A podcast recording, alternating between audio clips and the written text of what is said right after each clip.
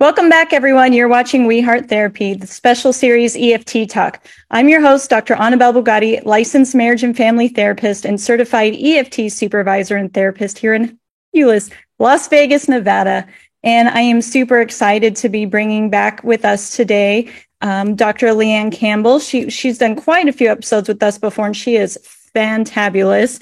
She is a registered psychologist in Canada. She's an ICEEFT certified EFT trainer. She's actually one of the originals with ICEEFT and EFT. She's been working with Sue since nearly the beginning and um, she's amazing and she runs the she's a founder of the vancouver island center for eft in canada and she is one of our trauma specialists and she's an EFIT specialist and she's just absolutely incredible.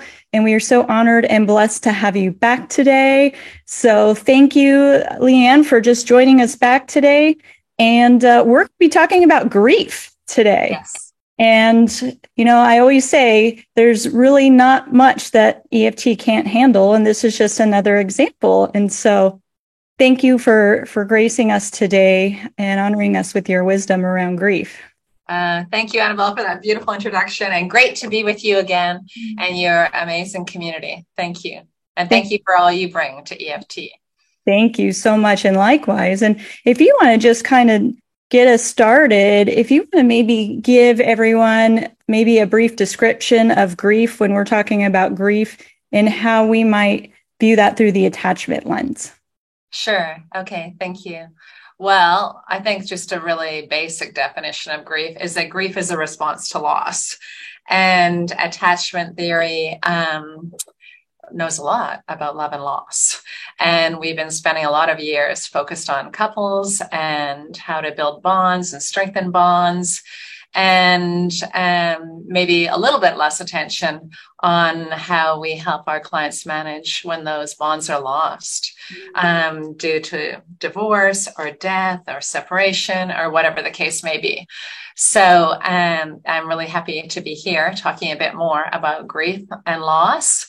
And yeah, and when we think about um, making sense of grief, through the lens of attachment. I think there's, you know, we could spend all day, but a few key points is that one, as many of you have heard Sue say, and probably you say, Annabelle, and many other trainers and all kinds of people um, say that we are wired for connection.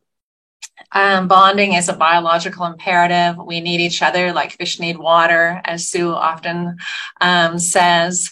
And so it makes perfect sense that when we lose someone very special to us, a pillar of security, as Mario Mikulincer and Phil Shaver describe in some of their writings, that there would be this period of longing. Um, and, and that makes perfect sense that we would be searching for our loved one. As Joan Didion beautifully described in her book around the loss of her husband, um, it, it feels so disorienting and destabilizing. It's, it's as though um, she's waiting for her husband to show up at the door looking for his shoes. And those of us who have worked a lot in grief and loss know that that's a common experience. Yeah, that's so beautifully said. And I kind when I think of therapists discussing grief, what I find is it's like almost what I, I think I hear is kind of a loss of a roadmap for many therapists is like, you know, okay, well, at least in EFT, you know, we're used to bringing people together and you have two people in the room and we're helping to increase the connection of a bond. But what happens when that bond goes away? When, you know, you may only be working with one person in the room, then, then it's kind of like, well, wait, what do we do now? And, and first and foremost, what comes to my own heart is one of the other fundamentals of EFT is just being able to sit with people in their distress and tolerate it and I think this is important when it comes to grief because our instinct as humans, when we see someone suffering, is to try to fix it and make it better. But in EFT, we also know that being with somebody in their pain is a way of making it better even though it's not it's not like magic beans or something or like a wand like i dub thee no longer sad you know and his sadness i i think for them to experience that sadness is an important part of the healing journey and you know it feels like a lot of therapists even outside eft sort of get eager to rush the process is so do our clients is like let's hurry up and feel better. And you know that sadness that loss really honors the connection honors that something something really mattered someone really mattered to someone. And i don't want to deprive them of of that. I think that grief is like a form of respect also for what was had you know so let's talk about how that kind of sits with you around this idea of a roadmap and being able to sit and tolerate people in distress, like just to hold that with them. I think that's really tough. yeah, beautifully said, Annabelle. I really appreciate um, what you're saying about, and I think in EFT, we, of course, emotion focused therapy are accustomed to working with emotion, but oftentimes the intensity of emotion associated with grief can be really challenging. And especially because for many of us, of course, it might put us in touch with our own sense of loss around someone we loved or have loved um, and love, or it might um, it, might overwhelm us. And especially when that loss is sudden and traumatic, the intensity of emotion can be overwhelming. But that's exactly so. That's what we know from an attachment perspective and from an EFT perspective is that when we can walk alongside someone in their most vulnerable moments, in their moments of need, that that is healing. And so oftentimes in grief, the way that I think about it is that sometimes simply people need a companion to walk alongside them to be able to tolerate the intensity of that emotion, to not rush it, to not provide some kind of prescription or timeline that um, suggests that people have to move on. From an EFT perspective, absolutely. We would um, expect that people need to move through grief not mm-hmm. on from grief. Mm-hmm. And that in so doing, um, we actually can hold our loved ones indefinitely. Yeah. Um, we know that um, in the attachment literature, people talk about a symbolic source of security. And again, we can turn to researchers and clinicians and theoreticians such as Mikulincer and Shaver and others and lots of great books out there. Um, and in the grief literature, we often hear that same term um, or that same idea being um, coined as a continuing bond. Mm. And, um, you know, working in trauma, as you um, noted that I do, that we can use that continuing bond as a resource for clients as well, just like we do. We know that when we have a felt sense of security with those who matter most, we can call upon them from near and far, whether they're at work or at the grocery store or, or even, um, even those that we have lost. Um, so an example that comes to mind for me is working with a beautiful young indigenous woman. And, you know, one of the things that we do in EFIT is we tune into the pivotal experiences that have shaped models of self and other uh, for better and for worse. And so what, one of the things that we think about in stage one of therapy is resourcing our client. And early on with this beautiful young woman, um, I joined her in her grandmother's garden and got to know her grandma and um, walked with her through the filled clothesline and um, tuned in to the image of her grandma, the kerchief she wore, the eyes, her eyes, the way she looked at this little girl, the traditional basket that sat high on a shelf, and the little children many, many grandchildren who would come and stay with her, would boost each other up to reach the candy. And you notice as I um, share in these details, it becomes alive and we can all feel it.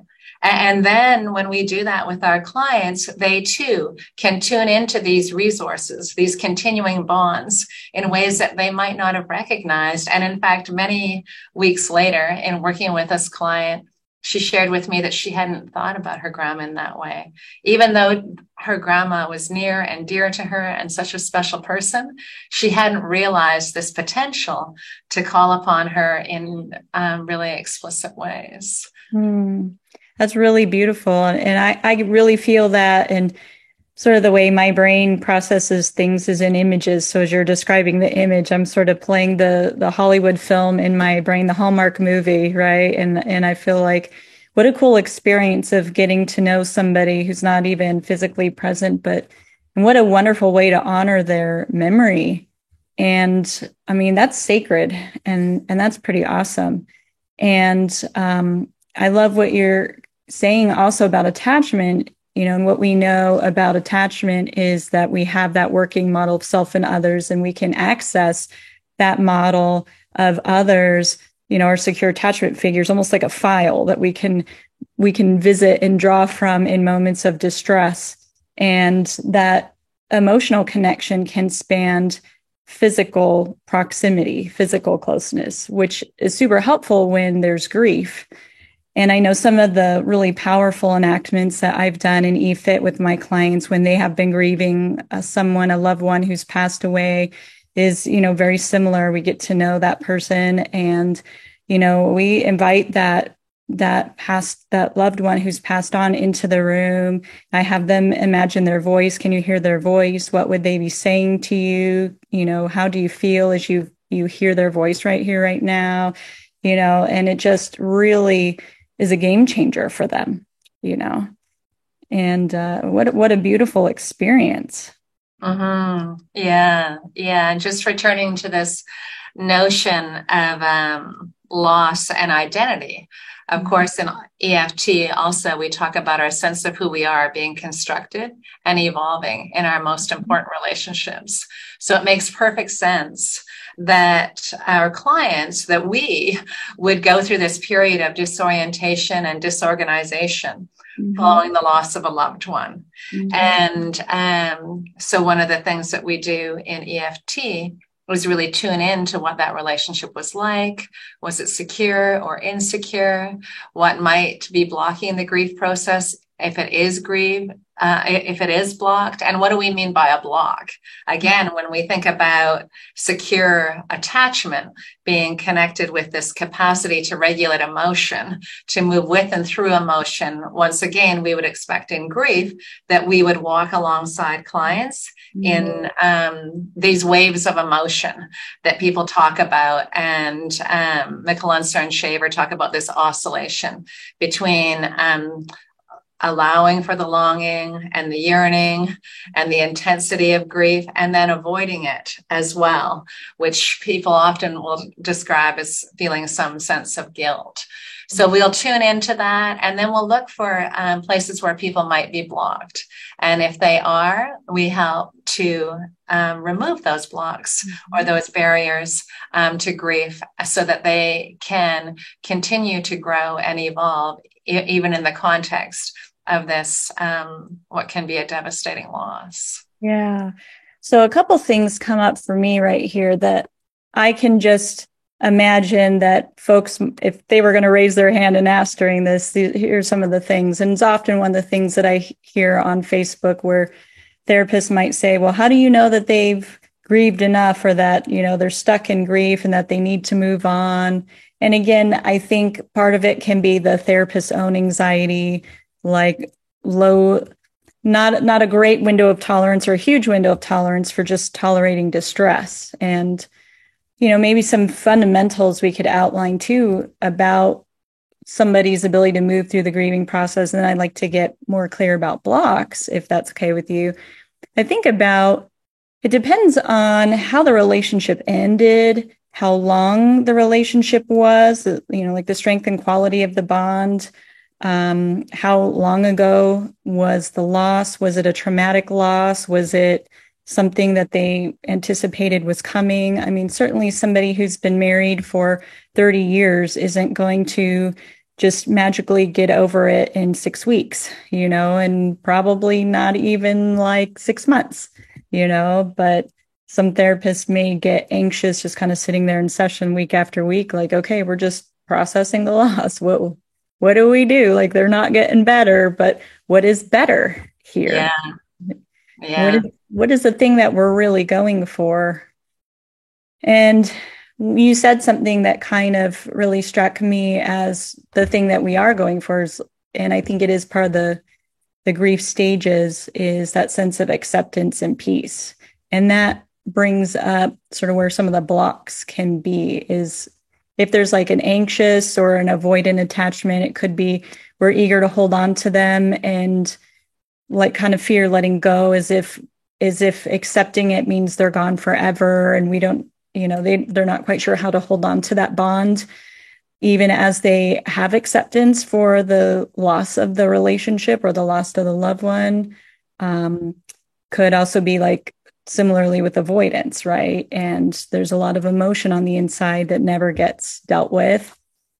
And um, i find this often with clients not even around the loss of like a person who's passed away, but you know, lost relationships, um, maybe lost bonds with you know family members that just aren't interested in participating in health and relationship. And so having to grieve like the idea of certain types of bonds and being able to sit in that place i was actually doing some grief work with the client yesterday and um, just kind of, you know, we know that process of emotion, EFT, sitting with them in their emotion. And then I noticed the tendency of the client to want to pivot out of that space.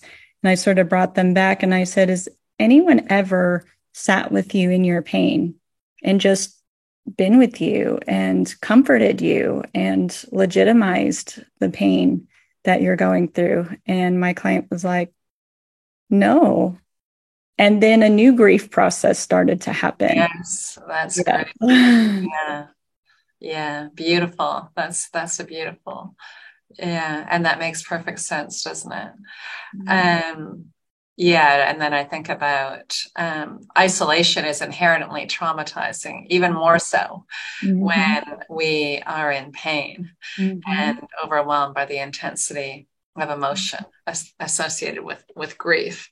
Um, so one of the things that we often talk about, returning to your great question and comments about what does grief look like? What does um, successful grieving look like? Well, of course, grief is, is as unique as the relationships we have with those we love and lo- lose. Um, so there's not really any kind of um, specific formula associated with that. But one of the things that I think about often um, is that you know there's not really any expiry date on love and similarly mm-hmm. there's no um, expiry date on grief grief can last a lifetime mm-hmm. and those of us who have loved and lost know that we can anticipate grief to visit us at various times in our lives. For example, the anniversary of the loss, or the mm-hmm. person's birthday, or a season, whatever the case may be. Um, but but we can also expect it to show up at times that we don't expect it. That we can be triggered by loss and feel that same gut wrenching um, nausea um, in our stomach, or whatever the case may be. Um, and and what attachment theory and science would tell us is to face it and embrace it. Mm-hmm. um, and um, welcome it. And i love the way that you described it that in in some ways we can think about these difficult emotions these waves of um, grief as being representative of the love and respect we have for those we've lost. Yeah that's so beautiful and you said something right here too that really touched me that feels really important. And I think maybe sometimes we forget that grief isn't necessarily a problem to be solved. No, exactly. Like it's okay for people to be sad when the anniversary of if it was like the great love of their life who passed on or a parental figure, you know, and the anniversary of their passing, that grief comes to visit. I mean, I would worry if they didn't feel sad. Exactly. you know? yeah. It's a process to be honored, mm-hmm. an organic process to be honored. And when we do so, we continue to grow and evolve in our most important relationships, including that with the deceased. Yeah. Yeah. So I guess then it comes back to this idea of healthy grief How do we know when a person is stuck? And and again, I think it kind of might go back to the uh, how it affects our functioning, right? Like immediately after a loss, it's normal that there might be a period that you know there might be some debilitating grief, but if that debilitation stays in place for long, long, long periods of time versus somebody who is able to grieve, someone who's able to honor that, who's able to be with the emotion and have both that emotion, but also function in their day to day life. So, what would you kind of say versus like not like successful grieving versus not successful grieving? Yeah, it's a good question. Um, I think I would want to say that this idea of success maybe is in the eyes of the individual who's experiencing the loss. And it, it, what comes to mind for me is that, you know, I, I think about, I think that's right, that sometimes people will come to us and they feel paralyzed by the loss. And really grief is mobilizing. So that's one of the things that we can tune into is whether our clients are moving with and through the emotion associated with this loss. And when people are paralyzed for a period, again, that's not uncommon that when we lose a pillar of security, um, somebody that we really counted on um, near and far, that we can expect to be shut down, to not want to eat, to not want to sleep, to not um, be doing well, to um, having difficulty concentrating, and all of those things. And um, what comes to mind for me is um, a woman that I worked with recently who beautifully shared with me her story of love and loss. And um, I wrote about it actually in the Psychotherapy Networker and worked with um, beautiful Livia and Lauren. And it's published, I think, in a summer issue. But in any case, um, she, she talked about her family wanting to, her to have, quote, moved on. And she felt she didn't know whether she should have moved on and whether these expectations were um, in fact warranted or whether she was on track. And so, as an EFTer, as you know, as the audience knows, we um, join our clients from a place of curiosity, not assumption. So I loved what you were saying earlier about tuning in to maybe the way that she moves with and through her emotion. Most typically, does she tend to um, avoid or does she um, reactively intensify emotion or some combination of both? Or does she typically move with and through emotion? But right now, this, this is hard because um, this is an overwhelming set of circumstances.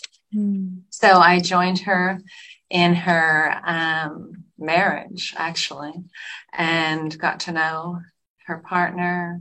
And she shared about their history together, how they um, met, and their love story. Um, they she talked about building a cabin in the woods and taking their small children there, and um, and and as as notice how when we tune into once again, just like we did with the beautiful um, indigenous client that I was describing earlier, when I tune into her world and join her in her marriage, in her home, in her family, I can get a sense of the security of that attachment and I can get a sense of the love that they shared.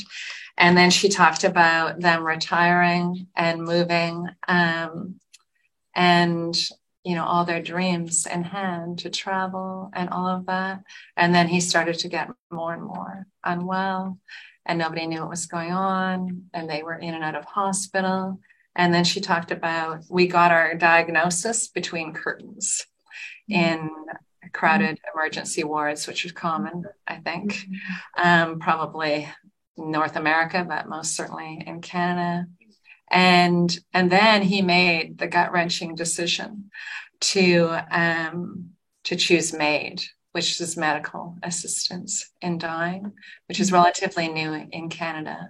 Mm-hmm. And um, she talked about honoring him and wanting to support him, and their kids did too. And then when we entered um, the hospital room and tuned into those final moments together, it's there that she said, I was in survival mode. Mm. I was in survival mode. All of her resources were going to him and supporting him and to being there for her family and she shut down in that moment she shut down so then that that's a cue to us that this is a potential block so we revisited that room in EFIT as we do and as you were alluding to earlier um, and and as we did so she began to get in touch with her own needs and longings. And initially um, she would say, It's okay to go, uh, uh, which is what she said in the moment, to, again, to support him. But as she tuned into her experience and became absorbed in it, she called out and said, I don't want you to go. of course, that's what she said. So in that moment, she was able to tune into her own experience. She was able to share that with him. And as she did so, the grasp of his strong, um, crispy hand um, was felt, that the strength of his arms around her, and all of that became more vivid and more alive as she tuned into her own felt experience. And then on the other side of that, um, she started to talk about being able to see the apple tree that they had planted um, in memory of him, being able to visit him, being able to share with him stories of a grandbaby being born, of a new puppy. And then, um, you know, one of the things that really, really moved me uh, and moves me as I talk about it is she talked about um, honoring him with a beautiful, beautiful cedar box with an eagle atop it. And then she talked to her kids, their children, about having a second box and that the eagles would face one another when mm-hmm. she joined him. And um, it, kind of the end of the story and, and that really sits with me so poignantly is she said eagles mate for life. Yeah. That's a beautiful image of a continuing bond. Oh that's so touching even here now. I, I feel like if i was in the session with her i would be weeping yes. like i want to weep right now just listening to it. such a beautiful image and just such a beautiful story and such a beautiful bond of love yeah. and i think this really speaks to the very heart of what we do in session is is really unpacking the bond and helping them explore and feel and connect to that loved one um, and it, it can just be so healing right and i imagine again i kind of bring back to therapists who maybe don't have as strong of a roadmap as we do in eft or unsure of how to read the map how we we when somebody passes away or we lose a relationship or a loved one it leaves a hole right? But the idea yes. isn't necessarily to plug the hole with something different, right? Yeah. Yes. No, yeah. Well said. That's right. And especially, I think, in the early days of loss, most poignantly, we feel a void. We again expect our partner to look for um, their shoes at the door, or we expect our pet to be outside the door when we um, come through it. Um, and and you know, from an attachment point of view, what we would say is that returning to your good question about grief is that when we grieve someone we love, we make space for something or someone new while retaining the old, mm-hmm. while while maintaining um, our and in the case that I was talking about earlier, her story of love mm-hmm. uh, and loss, mm-hmm. and and as we do that, we continue to grow and expand, and there there's more space for new things.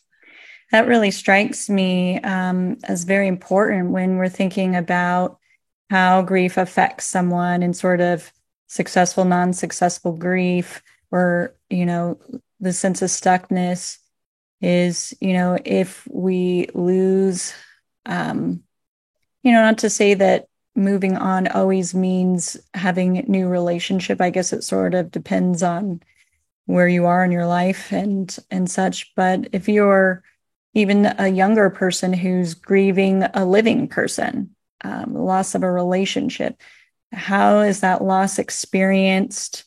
Um, I think one of the fundamentals of loss that we have to do is organize it, be with them in that place and organize, make meaning, make sense out of it, which not a lot of people get. And again, it goes back to the idea of trauma what happens, not what happens to us, but what happens inside of us as a result of what happens to us, which certainly loss it can be traumatizing.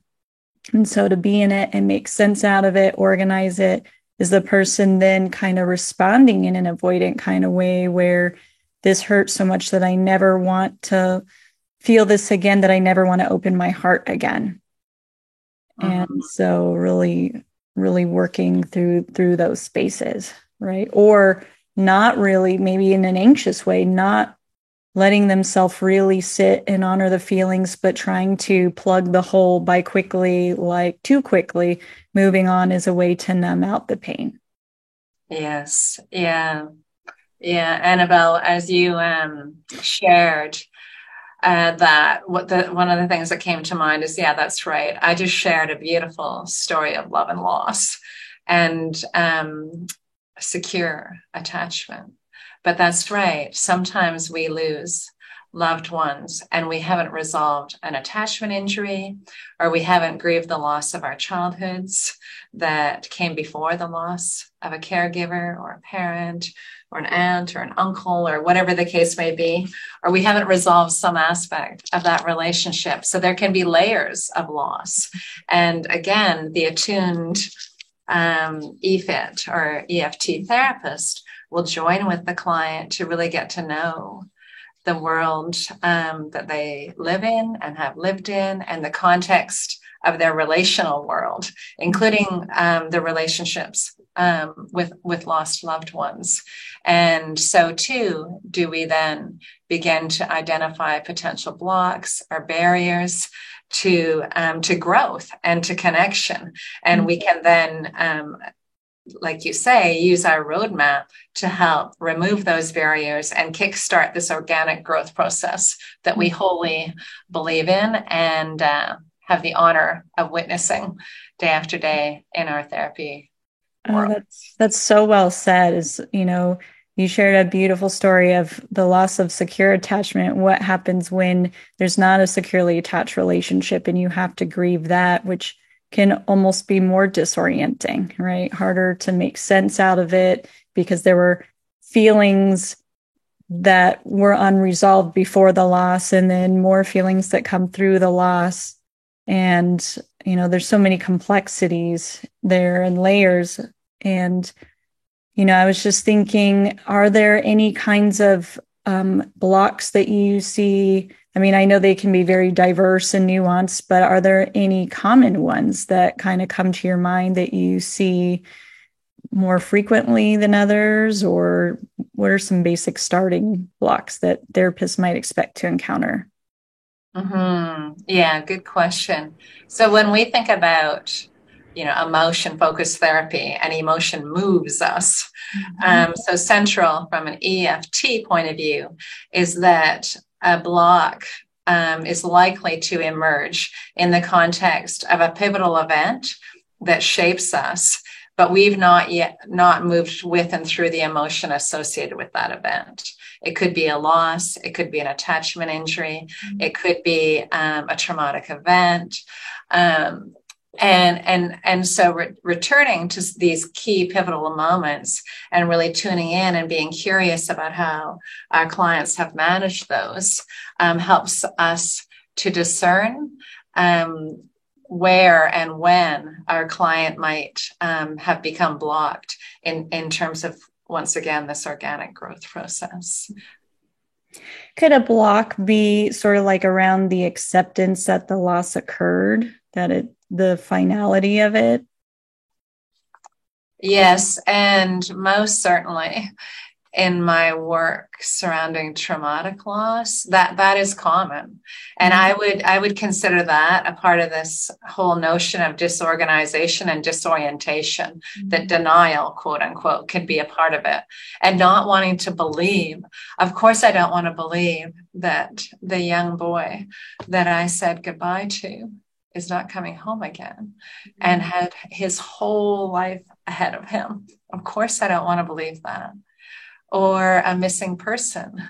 Of course, I don't want to believe that that person is ever going to be found again um, and be a part of our dinner table or a part of our um, annual events or celebrations such as weddings or whatever the case may be, of course.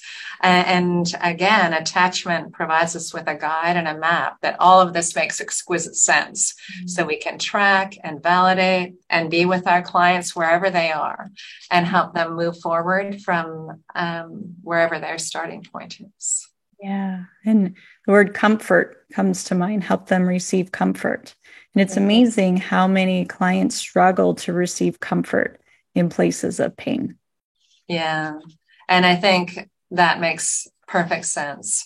Nobody encounters vulnerability alone. We um, hear that and um, talk about that a lot. And so sometimes not encountering vulnerability alone is not just about being alone, but being able to take in the love from yeah. another or the comfort or the care from another. And so that is potentially a block that might um, get in the way of mm-hmm. helping a client. Yeah. Especially if they've had to face vulnerability, unfortunately, alone previously in their life, that facing it not alone can be new and disorienting. Exactly. Yeah. And you were you were talking about something too and I thought about, you know, I think about the idea of divorce and breakups and separation and some of the grief work I do there where I find some clients with anxious attachment rush to move on super fast and then they're still angry and they spend their early um, dating periods talking constantly about their ex, even if it's in a negative way um, like bashing them, expressing anger, and thinking, well, maybe we're not totally through grieving this relationship. Uh-huh. And so there's so many, it just reminds me of all the various facets of love and loss. And, but I think it's complex on both sides. Some, some say, you know, death is harder if, if there's something unresolved, this feeling of how do I resolve that? Though others would you know have described maybe death would feel better because our tendency of humans to want to pin it on something we can say well because there was a death. But what if that person's living? And the idea of them still living means i was rejected versus they left you know unintentionally you know or without the choice. Yeah. mm-hmm. coming back around those meanings associated with loss. Mm-hmm. Yeah, and um, working in trauma, uh, we see that a lot, and that um, people will often blame themselves mm. for um, for the lack of love or connection or caring and caregiving. And again, we have a map to help clients to tune into themselves and find themselves in new ways that allow them to um, identify a bit more self compassion and then begin to dissolve some mm-hmm. of that shame that so often accompanies that mm-hmm. kind of loss or that kind of abandonment. Yeah.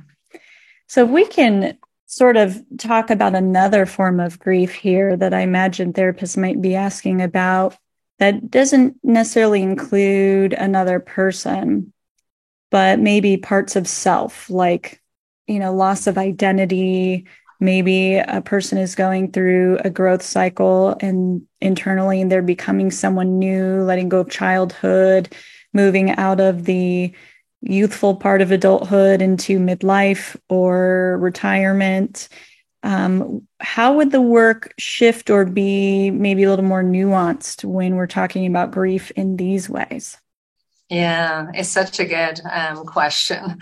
And I think that's right. Loss can come in very varying forms loss of country, loss of identity, loss of job and vocation, which is associated with identity, um, retirement, uh, all kinds of um, things can bring us face to face with loss and grief.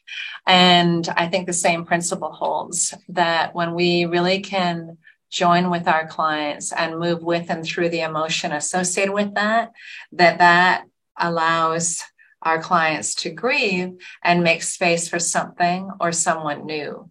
And, and it's there that they can then begin to be curious and explore and identify new um, possibilities, for example, in terms of relationship or in terms of creating a home in a new um, country or and embracing the old perhaps bringing more to the forefront. As we grieve it, it's easier for us to tolerate cues and memories that put us in touch with our loss. So we can bring forward more of who we are um, in those capacities when we've allowed ourselves to feel some of the emotions associated with the loss mm-hmm. of those aspects of our histories. You know, what really comes to my mind again is, you know, we we mentioned this early is meaning making, and and we know that human beings in general are meaning making machines. And I think when we move through a loss, whether it's a, a a person or a relationship or a part of self, an identity,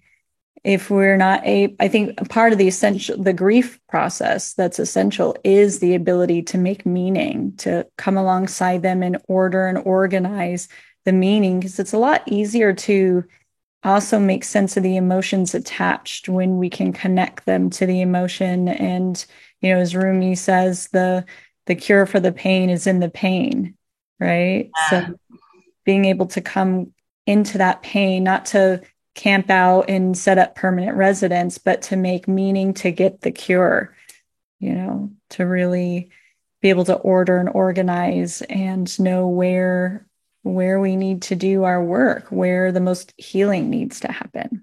Mm-hmm. Yeah. Yeah. And again, we are just not wired to do that alone.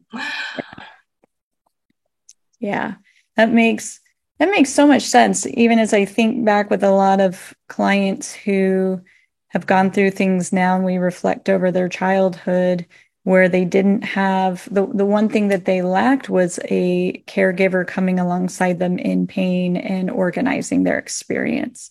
So then, of course, through their adult life, as they go through other painful experiences and loss, they have a hard time organizing and make sense of that. Mm-hmm. Yes, exactly. Yeah. Mm-hmm. And so as therapists, we need to tune in in a way that allows our clients to move through those layers of loss potentially. Mm. So if there's a therapist who, I mean, I wouldn't imagine, I mean, maybe based on a therapist's own window of tolerance, but I wouldn't imagine that folks necessarily have to be a grief specialist. If you work with humans and you work with emotions and you're highly skilled at working with both um, that you can still work with grief. But if if folks feel kind of new to the idea of grief or or maybe through this we're helping them see that they can work with grief um, what would you sort of what message would you give to them about where to start or what's if they had one nugget to take away today about working with grief what would you say Oh, wow. That's a good question. I think that, um, you know, grief is a part of our shared humanity and that, you know, I, I think it's, I think it's valid and legitimate that for some therapists and especially in the early days or the wake of their own grief and loss that that that would might be intolerable to sit with others in theirs. And i think that's would be of course legitimate. And i think that in eft of course we're very accustomed to working with emotion and intense emotion. But for some of us that's hard. It's hard to maintain our emotional balance. It's hard to not be impacted by what can be really gut wrenching um, loss. But I think I think once again, you know, people will have their own roadmaps. And the roadmap we have, of course, is an attachment based humanistic experiential therapy that allows us to walk with our clients with and through the grief and loss. And we are fortunate to be able to do that. And the thing that comes to mind is I work a lot also with first responders who might have to share um, with a loved one that their their child or their partner or whoever it might be may not be um, coming through this door again. And and they they remain at the doorstep. As therapists we have the amazing privilege to walk through that door and um, with our clients to the other side of the the loss that can be so devastating and often shocking in a moment like that so I think I would say that it's a great honor and privilege, and I would encourage um, all of us to, um, I think, become more and more comfortable. And, and I think, um, you know, there's a lot of discussion in community about feeling pressure around grief um, when we lose someone. And I think the more that we can even just share about that being a natural, organic process that we all go through, and that there's not a specific you know prescription for how we do it and when we do it and the timeline for it and and most reassuring i think is this whole notion of continuing bonds mm-hmm. that even when we lose someone we love someone precious when that and especially when that person has been a pillar of security that we can hold on to the mm-hmm. memories and the touch and the voice mm-hmm. and all kinds of aspects of that person um, for a lifetime and beyond yeah that's so beautifully said and and you said something here that really emerged in my mind about um, sort of a felt sense that maybe more modern industrialized countries struggle more with tolerating painful emotions, tolerating distress. And so of course when it comes to grief, maybe the we see the problem as as the fact that they had this loss rather than something a natural part of life and that we want to help them through. And it also strikes me as an opportunity to learn about somebody's culture. Yes. Our, yeah. There are lots of cultures that have different expressions of grief. I mean, I think um, I, I met a lady from Vietnam who had expressed that they like actually take a period of time. I think it's like eight days or something. I could be wrong, but when I remember, they, they take a period of time where it is to grieve as a family. Um, you know the the grave sites are like these big shrines. Everybody really comes together this real felt sense of connection and honoring. And i think culturally our relationship to death or loss is big.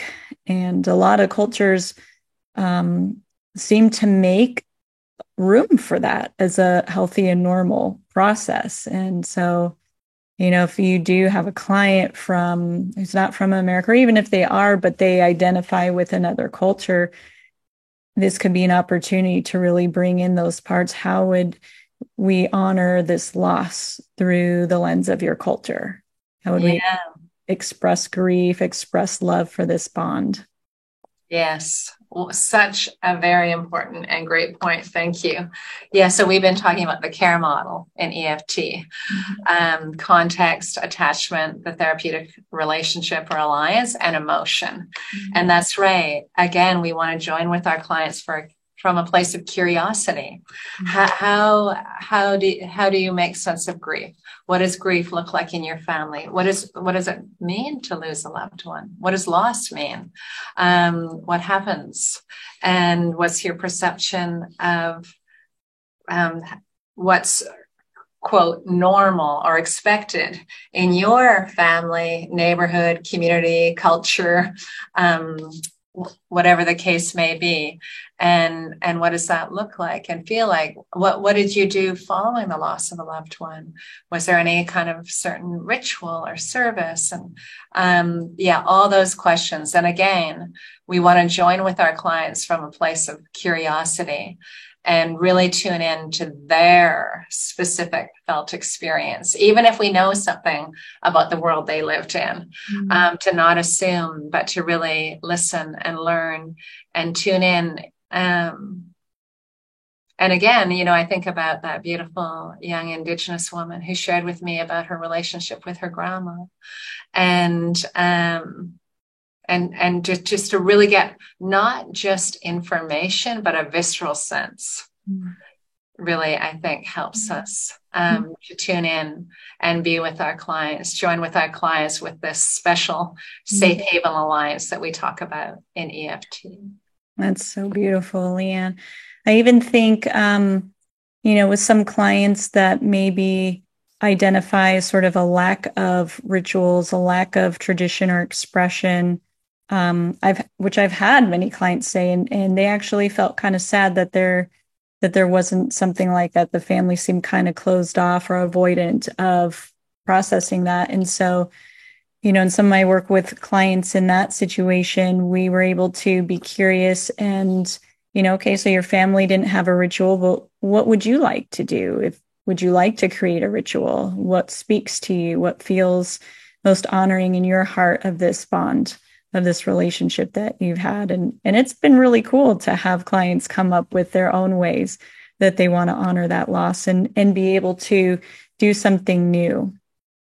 Yes. Yeah such a great point. That's excellent. So earlier i was speaking about the um woman who who planted an apple tree. And initially it was hard for her to even look at that apple tree. And then on the other side of this process together um, she could um, celebrate in the blossoms that came in spring and the apples that of course um, showed up in the fall months.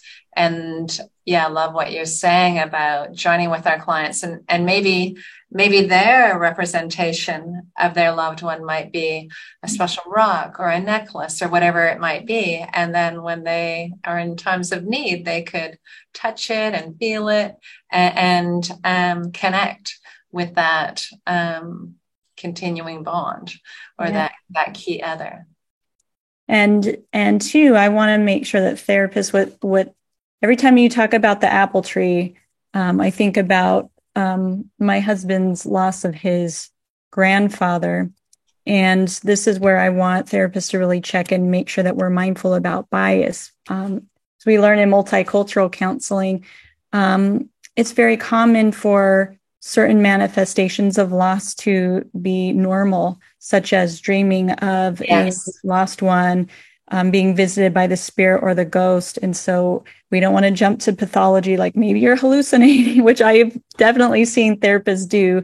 And that can be a culture bias. And um, I think of, you know, my my husband has had after his grandfather passed, um, he had a dream, you know, sometime later and his grandfather came to him or he might have been talking to him on the phone and he was talking about enjoying the avocados, something about the avocados. And so he told his grandmother, and she was just brought to life with that. And it really mattered to her. And it was like a message from him to her because she knew this piece of him that this was really him because when he was younger, he would spend days picking avocados from the orchard and it was his favorite thing to do. And he ate an avocado like every day of his life. So it was really special. And and my husband's dog that passed away years ago comes and visits him in his dreams every now and then. And I know that it makes him very happy, you know. So sometimes I've had clients where they're like, I don't dream about them. And that can feel like,